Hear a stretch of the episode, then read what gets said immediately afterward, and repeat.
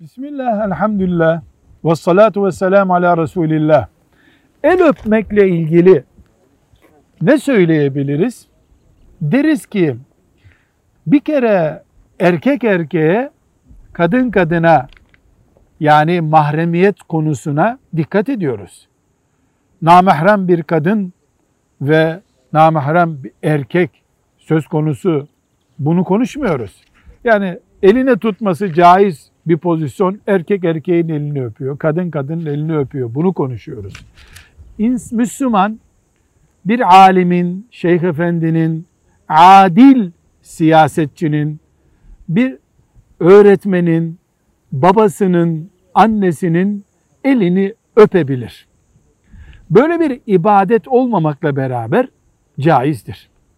Çünkü ashab-ı kiramdan pek çoğundan 5-10 sahabiden daha fazlasından Peygamber sallallahu aleyhi ve sellemin elini öptüklerine dair, birbirlerinin elini öptüklerine dair rivayetler var. Ömer radıyallahu anh var, Ayşe anamız var, İbni Ömer var.